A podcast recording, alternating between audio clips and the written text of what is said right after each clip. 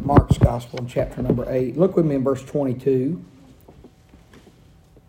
Mark chapter 8, verse number 22. If you're there, say amen. amen.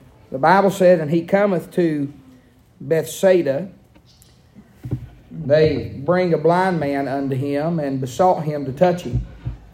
And he took the blind man by the hand and led him out of the town. When he had spit on his eyes, and put his hands upon him, he asked him if he saw aught. And he looked up and said, I see men as trees walking. After that, he put his hands again upon his eyes and made him look up, and he was restored and saw every man clearly. And he sent him away to his house, saying, Neither go into the town nor tell it uh, to any in the town.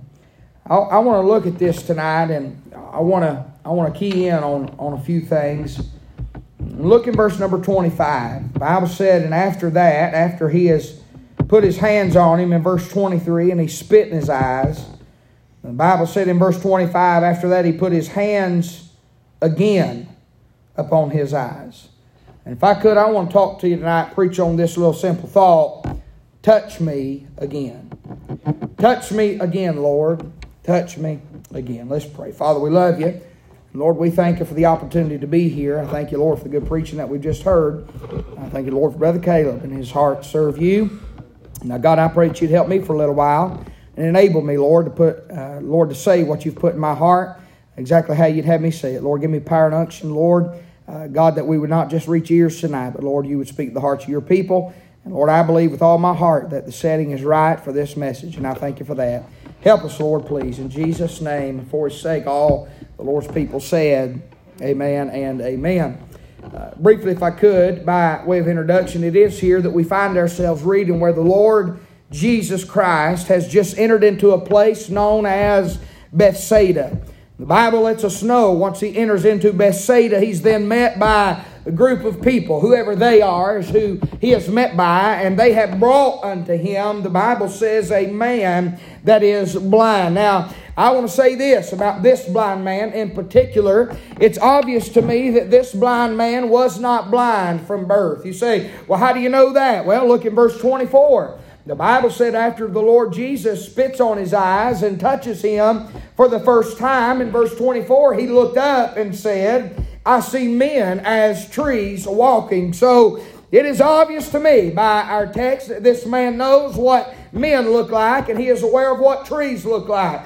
Blind men have no idea what a tree looks like. They've heard about them. They've maybe even uh, uh, felt the leaves of a tree and the bark, but in their in their mind they've never seen them, and so they could not identify a tree. But this man knows both what a tree looks like and what men look like.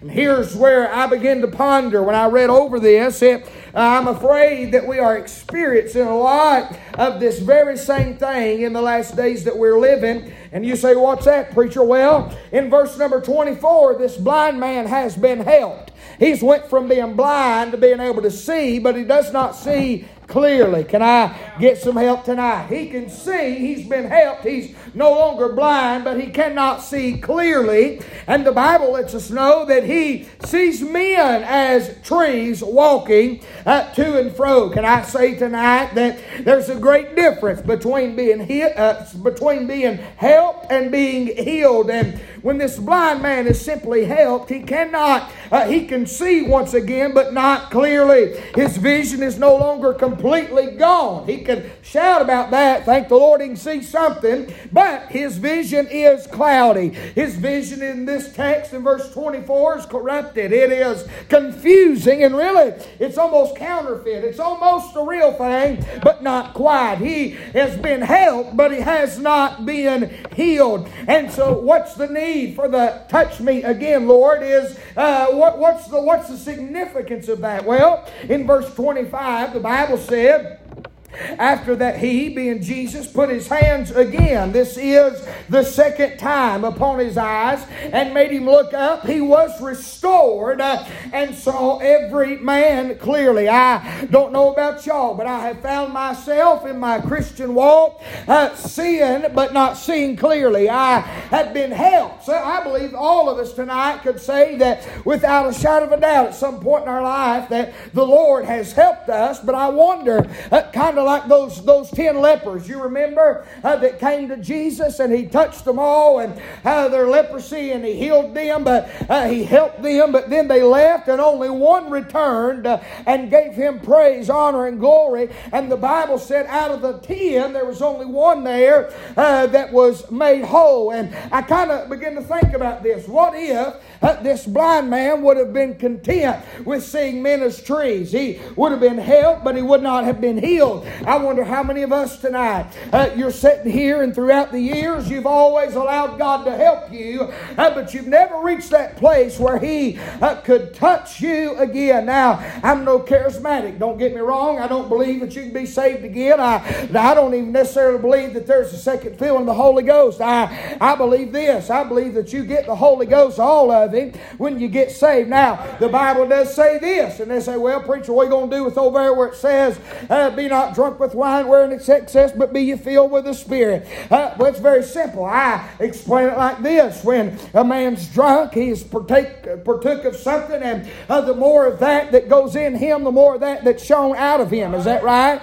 And I believe this. The problem is not that God has not filled us already. The problem is that we don't allow him to shine through us the way he's supposed to. In other words, God uh, got all of you, and when he saved you uh, by, by on the spiritual side of things, but God often don't get all of us. Can I get some help tonight? I, I know people that's been saved and sold out immediately. I know people that got saved and it seemed like they got help, but they didn't get healed. They're still confused and still uh, cloudy on some things. But uh, my friend, I'm here to tell you, I can tell you without a shadow of a doubt, the Lord saved me, seven years old, but He touched me again when I was 18. I can't explain to you what happened. I say it all the time. If I believed you could get saved again, I'd have got saved that day. Uh, but I didn't get saved. I, I just got right with God. I, he got all of me. He had all of me in the spiritual world, but He got me on this side of eternity. I went from being helped that day to being healed. And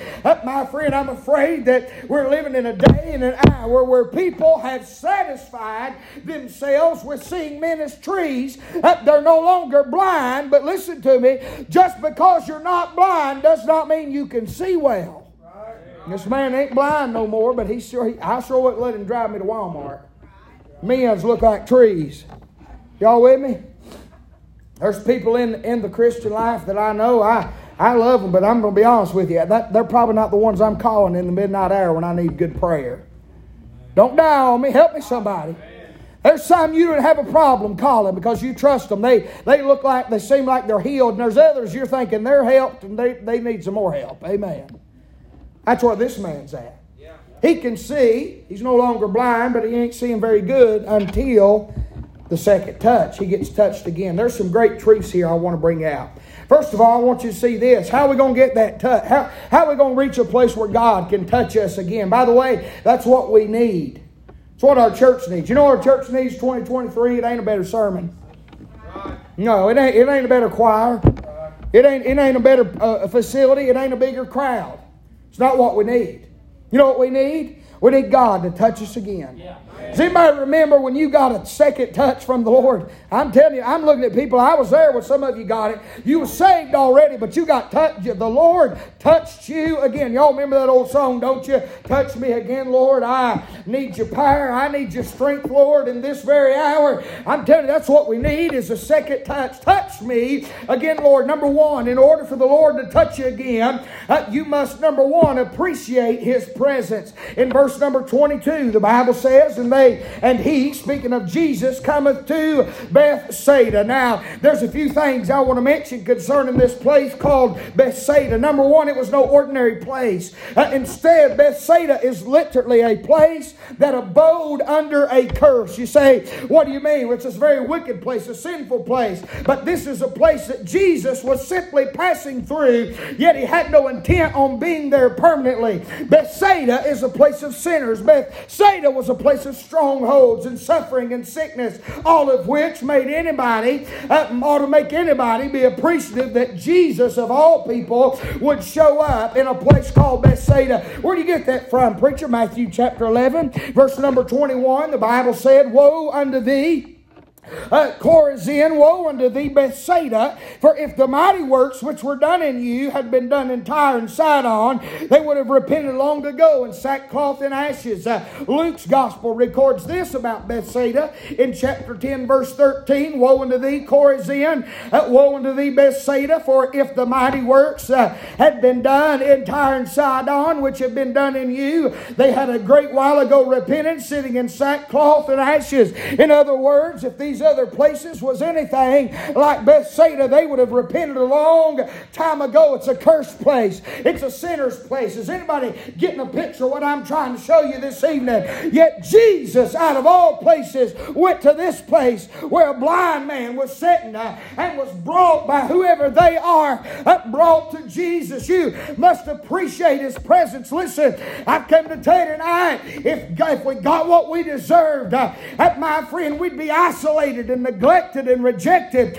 We'd all be lost and on our way to hell. Uh, but may I say, as an 18 year old boy in my Bethsaida, I can assure you tonight uh, that for the first time in four years, Jesus uh, passed by and I felt and appreciated his presence. And it wasn't too long after he showed up in my Bethsaida, my cursed place. Uh, my friend, as an 18 year old boy, that he touched me again. I say, Glory Glory to God that He came where I was. Uh, despite my sin and my surroundings and the strongholds uh, and the curse of sin on my life, He showed up in, in, in the middle of my sin and I felt His presence.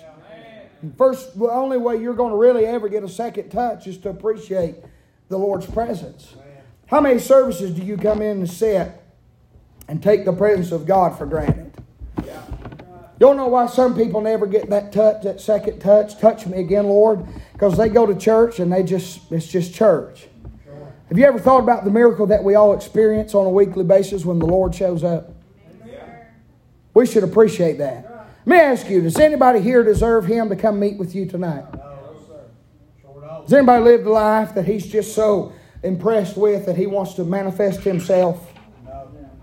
It ought to amaze us when anybody stands and sings or anybody stands and preaches and the wind starts to blow just a little. We think if we don't have a, a, a, a running, shouting, swinging from the, uh, I say chandelier, swinging from whatever them things are, uh, if we don't have a snot, slobbering, kicking, hallelujah fit that we ain't had church. But listen to me, I have sat in church and the sweetest, calmest uh, spirit you've ever felt can't be there. Nobody's shouting, but everybody is sitting in the presence of God. Listen, we ought not take that for granted. That when you just come become numb to the presence of God and you reach a place that you deserve the presence of God, friend, uh, my, you're in a bad position. You'll never, ever, ever uh, feel that second touch. You'll never feel that wind blow. You'll never move from where you are with God until you get to a place where you appreciate that Jesus Christ comes down into Bethsaida every Sunday morning, Sunday night, and Wednesday. He comes to a place, you know what we all are? I know we're saved, but we're still sinners in this flesh, and we're still in a world full of sin. He's still, even his own people are filled full of sin and wickedness. Uh, but he comes by. We ought to appreciate the Lord's presence if you ever want him to touch you again. But then, secondly, in order for the Lord to touch you again, you must associate with the right kind of people. Look at verse 22. You want a second touch, you better be with the right crowd. Yeah. Bible said, and he cometh to Bethsaida, and they bring a blind man unto him and besought him to touch him. Now, the Bible don't tell us who they are, but I'm going to tell you something about they. They is good people. Y'all with me? But this ain't nursing home ministry, y'all. We're in church. You say amen, smile, do something. I don't know who they is, but they is good people. Why is that? Because they're bringing this man to Jesus. They could have left his tail at the house. He's been blind for who knows how long. Uh, but they said, Well, we heard that there's a man passing through. His name's Jesus. Uh, uh, can I say, uh, my friend, anybody who is striving to bring you closer uh, to Jesus Christ is the right crowd to run with. And anybody who's not is the right crowd to run away from. Help me, somebody. If they're trying to take you towards Calvary, run with them. If they're trying to take you away from Calvary, run from them. If they're trying to take you to church, run with them. If they're trying to take you away from church, run away from them. If they're trying to take you to the glory of God, run with them. But if they're trying to take you away from being in the glory and the presence of God, run away from them. I don't know who they is, but they is the kind of people that I want in my life. I don't want people to bring me down. I don't want people to try to drag me out. I don't want people to throw the, the water on my fire and try to deplete my faith. I'm telling you, he's running with the right crowd. He's associating with the right people. Can I say the reason we have the kind of church that we have is because, thank God, we got the right kind of people uh, that go to this church. You know what I found out? The right kind of people uh, tend to stick around, and the wrong kind tend not to. Uh, this is not the place where the world can just blend right in. This is not the place where the carnal can just blend right in. My friend, this is not the place where the replicator can blend right in. thank God associated. I wish to God somebody help me on a Sunday night. You could be in any church in America. You could be sitting on a pew with all kinds of people. But ain't you glad we're associating with the right kind of people? We're not here to look at self. We're not here to look at one another. We're all desperate to see Him. We know who we are. We know where we was, but God came to our Bethsaida. There's people sitting here tonight. The only reason you're here is because somebody else in this room invited you to come. They, quote unquote, brought you to where Jesus was. I see, my friend, a, a, a, a very big importance on the subject of associating with the right kind of people. Isn't it amazing how you can get the right kind of people together in a place that are doing their, their very best to draw closer to God, and the next thing you know, God swings in and starts touching everybody again. Y'all remember this? We've had services like this. We'll have plenty more in the future, Lord's will. Y'all remember the services where it just got out of the banks? I remember we was here one day, and I don't know what happened, but everybody was just walking the sanctuary with their families, shouting and crying, praising God. You remember that? Why, why'd that happen? Well, we was in the right place with the right kind of people. Now, if you if we'd have been here to try to impress you and entertain you, guess what wouldn't have happened? You wouldn't have got that touch that day. The right kind of people. This crowd here uh, tonight is not demonstrate is not interested in demonstrating their talent. They're not interested in defending some kind of title. They're not interested in displaying their trophies. Uh, I honest to God believe that we're all here tonight for one reason, and that's because we desire for God to touch us again. I don't know about you, but I, I, want, I want to feel His touch. I want His touch to be on my life. I want His touch to be on my ministry. I want His touch to be on my home. Is anybody listening? I want His touch to be on me. And because I associate with the right kind of people, I am leading myself down the right path to experience the touch of God. They did not take Him away from Christ, they took Him to Him. And because He had the right people in His life, this blind man receives a touch that he never had before. I, I, want God to touch me again. I want to be in His presence, His power. I want to be with His people. I want to be fed from His parchments. I want to be singing His praises. I want the Lord to touch me again. And if you want God to touch you again, you must associate with the right people. Ain't you glad we're not in a church that's in pursuit of fame? We're not trying to get rich here. Hello? Hey, uh, we're not, we're not trying to, to, to create a public image and a public figure out of Stillwater Baptist Church. I am not a public figure. Come on, somebody. Now, I, I, ain't to give an account for nobody, but there's several preachers they've got so big time that they're stinking Facebook pages uh, labeled now public figure. I don't want to be a public figure. You with me? Amen. Some of these men I, I would even call friends, but I'm not a public figure. I'm a preacher. I'm not seeking fame or fortune. I care less if the world knows my name or if they don't. He does. That's all that matters. We're not public figures. Ain't you glad we're not in a place that's in pursuit of fortune and fame? And ain't you glad we're not running with a crowd that's pursuing false doctrine? Ain't you glad we're not in pursuit of Facebook followers?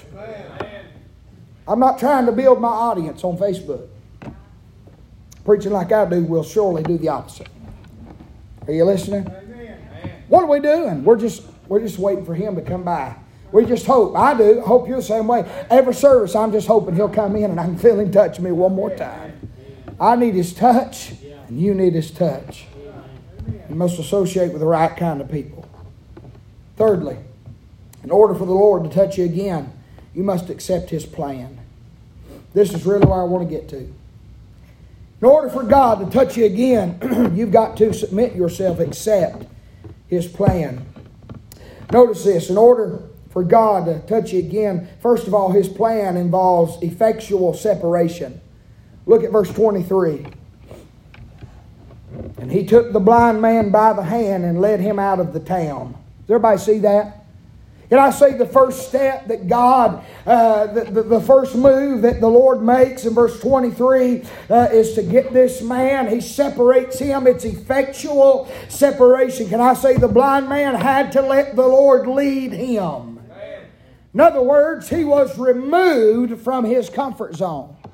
Can I say this tonight? And if you're not willing to leave the comfort zone of who you are and what you like, what you don't like in pursuit of God, you'll miss out on a touch from the Lord. You realize tonight this is this is nothing that I would have chose. This was out of my comfort. Now it's not now. But when the Lord called me to preach, I was completely out of my comfort zone.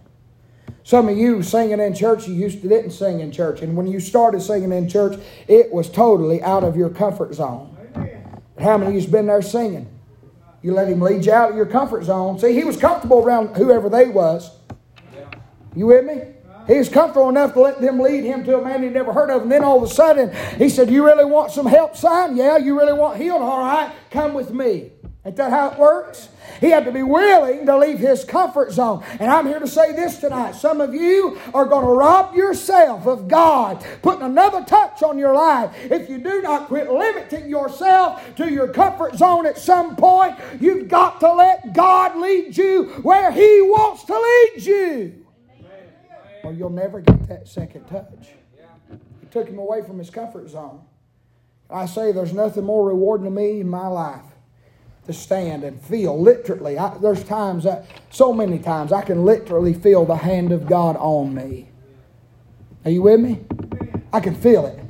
When I begin to preach, there's times I'm telling you, I can feel Him pushing me. There's like a motor in me, man. I'm telling you, I can feel Him revving that motor. I can feel Him. I can feel Him using me. And boy, it's, it's something I can't explain. It's a touch I would have never known had I not been willing to leave my comfort zone. This man don't receive sight if he looks at Jesus and says, Nah, I'm staying right where I'm at. I wonder what God's asked of some of you in here tonight. It ain't all about being a preacher, by the way. Thank the Lord for them. But there's things that are uncomfortable for you that God wants you to do, but you're just not willing to let Him lead you out of your comfort zone. And you know what you're robbing yourself of? Second touch. I would never experience the things I experienced had I not been willing to let God lead me. How many y'all has, has stood up here, maybe you didn't sing. You started singing, got out of your comfort zone, and God blow and move through that thing and bless you and bless everybody else. You'd, rob, you'd robbed us of a touch if you wouldn't let God lead you out. Does everybody see that? I'm talking about I'm talking about accepting his plan. His plan, number one, is a plan of effectual separation. But number two, his plan, I want you to get, get all this. This is the meat of the message. His plan, number two, uh, involves extreme sacrifice. It involves effectual separation. God has a reason it will affect others. If you will separate yourself, it'll bring a good effect on you and those around you, that second touch. But then we also see in the plan of God that it involves extreme sacrifice. What do you mean? Look at verse 23. He took the blind man by the hand and led him out of town. There's your effectual separation. Number two in this plan. And when he had spit on his eyes. You believe your Bible? You know what I believe he done? Spit on him. On his eyes. Maybe not just once, but twice. I'm talking about extreme sacrifice, friend. May I say the blind man had to literally let God spit in his face. Hello? You, oh, I want to touch, brother. I want, I want the anointing. You better get ready for, ready for some spitting seasons. This, you know what this requires? Extreme sacrifice. You think it's easy to let any man spit in your eyes? I don't care if you're blind or not. One of the most disrespectful things, I believe, we would all agree is for another man or a woman to spit in your face. But you want to touch? Is everybody listening? I wanted it to get like this. I wish mom was in here. Where's she at? She needs to hear this. Because let's just get honest, Brother Jeff. Get in here now. I'm preaching. This is for you. Brother Jeff, you ever had a moment where you really felt like God was spitting in your face? Don't say no. When you're laying there looking up at the ceiling at night and everything around you is turned inside out and upside down, you know what it's like? Don't, don't get so religious that you don't that you don't have these thoughts. Now, Lord, I've always been faithful. God, I'm not one to run out on church every six months. I'm not one every time preachers gets up and says something that steps on my toes, I relocate. Lord, I, am not that. Lord, why me? In other words, you really feel like you're being done wrong. It's a spitting season. You know what comes out of this spitting season? A second touch. He don't receive it without God first spitting in his eyes. Does everybody see that? Do you see the order of this? God spits on his eyes and touches them the first time. Without God spitting on him, there is no second touch. Listen to me. I mean, extreme sacrifice. In other words, this blind man had to let the Lord put him under a load. Here's what I mean by allowing Jesus to spit in his eyes. You know where this blind man was? He was relocated. You know where? Looks a whole lot like this to me. I believe he was relocated under a cross. I was preaching August the 8th, 2000, whenever. Brother Shelby got saved. You know what I was preaching on? Deny yourself. Take up your cross. Follow me. Can I tell you in Mark's gospel, in Mark chapter number 10, would you just flip right there and look at me? I want you to read this. Look in verse 32. The Bible said in Mark 10, verse 32, and they were in the way going up to Jerusalem, and Jesus went before them, and they were amazed as they followed, and they were afraid. And he took again the twelve and began to tell them what things should happen unto him. Saying, Behold, we go up to Jerusalem, the Son of Man shall be delivered unto the chief priests and to the scribes, and they shall condemn him to death, and shall deliver him to the Gentiles, and they shall mock him, and shall scourge him, and shall and shall kill him. The third day he shall rise again. You know, all of a sudden, who this blind man starts to look like? He looks a whole lot like Jesus. Yeah. Preacher, I feel like God's just spit in my face. You've never looked more like him. Is everybody seeing what I'm trying to tell you? This is the meat of the message. You want a second touch? Everybody wants the power of God, but nobody wants to pay the price. It's going to take some moments where God says, Hold on. You want to a second touch, Brother Jonathan? Yes, sir. Yes, Lord, I do. First thing this man does. Can you imagine? I, I bet he got butterflies in his stomach. He knows what it's like to see because he's, he's seen men walking his trees. And all these years, he's not seen this, this, this, the blue sky. He's not seen the birds fly. He's not seen the, the, the wind blow the leaves. He's not seen his family and his friends. And Jesus walks up to him and he says, You, you want to see son? Yes. I do. Come on. I bet at that moment he's like, Oh man, here we go. I'm fixing to get it. I'm fixing to get a touch. And he leads him out away from everybody. He, let, he was willing to leave his comfort zone. He gets him out in the wilderness. I ain't going to spit on him. right in his face. How many of y'all have thought, boy, this is fixing to be good? The Lord's there. He's done told you he's fixing to fix everything. And now all of a sudden, before things get better, you know what it looks like to me? They got worse. It's bad to be blind, but it's real bad to be blind with another man's saliva dripping from your eyelids. Y'all with me? Does anybody see that it, there's extreme sacrifice here? My friend, he spits in his eyes. Can I say, everybody wants their sight to be clear, but nobody wants to suffer and bear their cross. The Lord Jesus did not just touch him again and give him clear sight.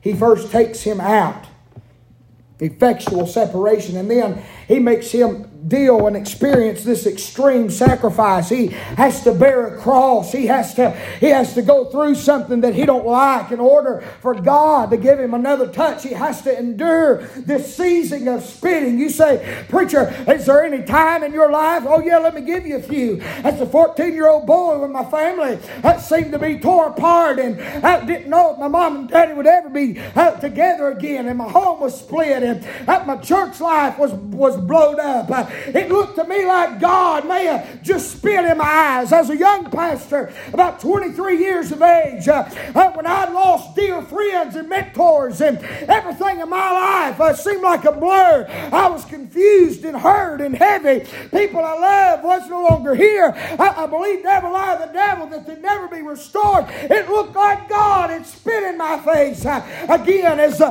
down the road, as a 26 year old pastor, I faced some of the biggest problems of my life. Uh, my friend, again, I, I went through a, a, period. I thought my ministry was over. I thought my mind was gone. Thought my marriage would dissolve. My emotions were a wreck. Uh, my mindset was messed up. And it looked like God had spit in my face. I tried everything I knew to do to please Him. Then, just again, uh, six months ago in June, it seemed like, my God, Lord, I've tried everything. My family's been faithful. We've overcome our, our setbacks. We, we've done what we know to do. And it's like God just spit in my face for the fifth or sixth time. But can I tell you, every time I look back on those, there was a second touch. Can I tell you, since June, I have preached in a way I, I never preached before. God's given me a second touch. I've been able to help people that I couldn't have helped had I not been going through and still going through some of those things. But what was it? It's God's way of giving me a second touch. I almost felt like He spit in my face. God has used this very text to explain all these instant instances in my life. I can now look back and see what God was doing. I now understand the necessity of those times in our life where it seems God has failed us. You do realize it appears that God's failed this man, don't you? Look, verse 24 or verse 23, he took the blind man by the hand, and led him out of town. When he had spit on his eyes, he put his hands upon him. He asked him if he saw aught. It's right, you ready to see? Yeah. Leads him out, spits in his eyes, touches him, says, Can you see? He looked up and said, I see men as trees. You know what it looks like? Looks like God has just failed him. Anybody here not too religious to admit that you've looked at your life and thought, well, Lord, I appreciate the help, but this thing's not healed. Yeah. And we take something. Something from God that's not completely healed is, is failure. Yeah. If it's not complete, if it's not complete healing, it's total failure. God don't do nothing halfway. Can I get a witness? Amen. It looks to me like that God has failed him, and I bet he thought the same thing. But as you know, God never fails. It appears after Jesus spits in his eyes and touches him the first time that he's failed him because he could not see clearly. In verse 23 and in verse number 24, again, this is the first touch that Jesus spits in the eyes of the blind man and touches him. What happens? He can see, but not clearly. And that leads me to the third part of God's plan that you must accept. Not only is there effectual separation and extreme sacrifice. But then this plan involves evaluation of sight. The third part of God's plan involves evaluation of sight, and I'll be done. The blind man had to let the Lord know how things looked, or he was reconsiderate of his condition. Each one of those points has that sub point. I don't know if you've caught that. But the third one is he was reconsiderate of his condition. May I say here, his condition is helped again, as you've heard, but it is not healed. And by the way, if you're not careful, you'll go through your Christian life having been helped, but not completely healed. That's why you need the Lord to touch you again. It's here that we find not only does the Lord Jesus have a healing ministry, this is redneck stuff from when you got a redneck pastor. He not only has a healing ministry, but he institutes the first hawking ministry. Anybody know what hawking a loogie is? He's got a healing ministry, but he institutes the first hawking ministry right here. Leads him out, and the first thing he hears is, My, what's he doing? He's fixing to spit on him. He's fixing to give him what he asked for, though. Do you, has God ever done what you asked him, but in a way you really wouldn't have picked? Say what you will. But from my point of view, this don't make a whole lot of sense. Does this make sense to anybody? All right, first order of business, sir. You're blind as a bat. Let's spit a loogie in your eye. Question Could Jesus not have just touched this man's eyes one time? Could Jesus not just spoke and said, see? But he had a process. He had a plan. And there's a lesson to learn from this plan. And, and the first is there, it involved uh, effectual separation. It involved extreme sacrifice. I mean, to spit in a man's face, that's pretty extreme. And that looks just like Jesus. It looks like he's under a cross and he's paying similar price that Jesus would pay. But then we see this. We see that there must be a evaluation of sight. Can you see? Yeah, but not clearly. As I begin to look at this spitting ordeal, I found myself back just one chapter. We won't read it. In Mark Mark chapter number 7. You know Jesus spits there too in order to heal a deaf man with a dumb tongue. Matter of fact, we, we, I think it'd be good to read it. Let's go back to Mark 7. I don't want you to take my word for it because this is it's pretty it's pretty extreme. Mark 7. And look look look with me in um, verse 31, I believe it is. Yep. Bible said, and again, departing from the coast of Tyre and Sidon, he came unto the Sea of Galilee, through the midst of the coast of the Decapolis. And they bring unto him one that was deaf and had an impediment in his speech. And they beseech him to put his hand upon him, and he took him aside from the multitude. Effectual separation. He put his fingers into his ears and he spit and touched his tongue. Does everybody see that? And looking up to heaven, he sighed, and saith unto him, Whatever he said right there, my tongue just got dumb right there. That word. Be opened. Amen. Straightway his ears were opened, and the string of his tongue was loosed, and he spake plain. Jesus takes a, a deaf man and a dumb man. His ties, his tongue's tied, about like mine is tonight. and he sticks fingers in his ears, and then wipes it on his tongue. And all of a sudden, this man's talking like you ain't never heard nobody talk. And he's hearing like you ain't never. He can hear. He can hear a ten point buck four ridges over grunting. But Jesus, is this a little unorthodox to anybody else but me? I don't like nobody touching my ears. I don't like touching my own ears. I don't want Jesus sticking his fingers in my ears or touching my tongue with his spit. But that's what he done. And I say you're not always going to like the process. Sometimes it's going to even be uncomfortable. Can you all agree with that? But he has to put you under a load a lot of times to give you that second touch. There's a lot I could say here, but I'm not going to say it. In both situations, concerning the deaf and the dumb man, now the blind man, God, it seems like does not make much sense, but we also find that both men end up receiving the touch of God for the second time. It's worth noting that in both scenarios, Jesus was using the affliction of these men to teach his disciples. I don't got time to get into all that. I wish I did. Faith cometh by what? And hearing by the word of God. May I say, once you've heard, your faith begins to grow, and that's when you can see. You realize that sight does not come first. For we walk by, not by. But once you've started walking by faith, you can clearly see some things. Am I right? There's no coincidence that these two stories are in the order they are because you first must learn to hear and you must learn to walk by faith before you'll ever receive sight. You notice how the Bible lays these out in the Gospel of Mark? It's not a coincidence. But in both scenarios, before you can hear, you need a. Got two of you that's like not on back there somewhere. Before you can hear, you need God's. Before you can ever be used and speak, you need God's before you're ever going to see the big picture of what God has for you, you need a. You know what some of you need? Another touch. You can't hear like you once heard His voice. You know what you need? Touch me again. You can't see things like you used to see them. Where there is no vision, the people. You know what you need? Touch me again, Lord.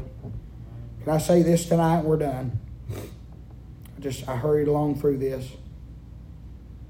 Verse 24. This is very important. I want you to look. Mark chapter number 8, verse 24. You want to know why I believe it's important to, to, for God to touch us again? He says this in verse 24. He looked up and said, I see men as. Can I say it's obvious to me this blind man seeing men in a way that made them appear much bigger than they really were. Can I say there's a, there's a reason in my life I can look back and see where God, to me, spit in my face? But you know all along what I was doing, Brother Sean? I had to lose people in my life. I had to lose them. It didn't make no sense to me. But you know what God was letting me know? Men are not as trees. I begin to think about trees, and trees are something. It, it, it, appears that he sees men in a way that it makes them appear much bigger than they were. It appears that this blind man seen mankind in a way that made them appear much stronger than they really were. It appears, it's apparent to me that this blind man sees men being much more firm and faithful than they really are. Can I tell you, every man at best is still a man. You know why you need God to touch you again? Because if you're not careful, men will get too big in your eyes. And when your eyes get focused on man, guess what happens? You get let down. You know, there's some people tonight, they've quit church because the man failed them. You know what they needed? Second touch. You know what happens when he gets touched again? Notice this. Now, this is important. In verse 24, he sees men as trees, much bigger and stronger, more faithful and firm than they really were. Verse 25, he gets a second touch. The Bible said he put his hands again upon his eyes and made him look up, and he was restored and saw every what? Clearly. You know what a second touch will do for you? It'll let you see men for what they are men. Can I tell you, I, I, there's, some, there's some places in my heart that I'm hurt even now because of men. But because God's put me through the spitting process, you know what He's showed me? They're just men. Yeah. It don't hurt me like it did then because I realize they're not trees. How many y'all have been hurt in the ministry? Anybody ever been hurt by church folk? You don't know why it hurts so bad? Because we view men bigger than we should.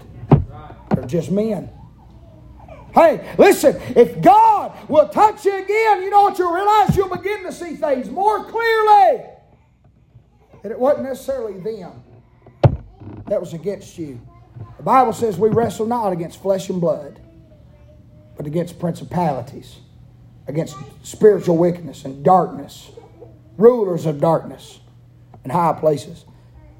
We're not, the enemy is not one another tonight. The enemy's the spirit that works within us when we yield to sin, self, and Satan. This second touch, Brother Sean, you know what it did? It allowed him to see men that he thought, well, I really was looking up to them and look how they act, or look what they said, or look how they treated my family. All of a sudden, he sees everything, every man clearly. And he don't look at men to be bigger than what they really are, to be faith, more faithful than what they really are, to be firm and strong more than they really are. Can I say there's nobody in this building above falling? You with me, ain't you? Amen. Talk about a second touch. Touch me again, Lord. Why? So we can see clearly. If I fall out of this thing, God forbid, tomorrow, I've told you I want this thing to go on. But if your sight's on me, guess what? It ain't going to go on. There'll be cobwebs in the corners. There'll be repossession notices put on the doors. The bank will claim ownership of this, and I'm telling what it will be if you're looking to me. If you come to church for anybody but Jesus Christ, you're going to be let down. You've got a bigger image of man than what mankind really is. What do we need tonight? We need God to touch us again. Father, I thank you, Lord, for the opportunity to preach and share what's on my heart. Pray God should help us, Lord, to be obedient. Whatever you've spoke, however you've said it to us. If we need to pray, if we need to do business with you, we would do that.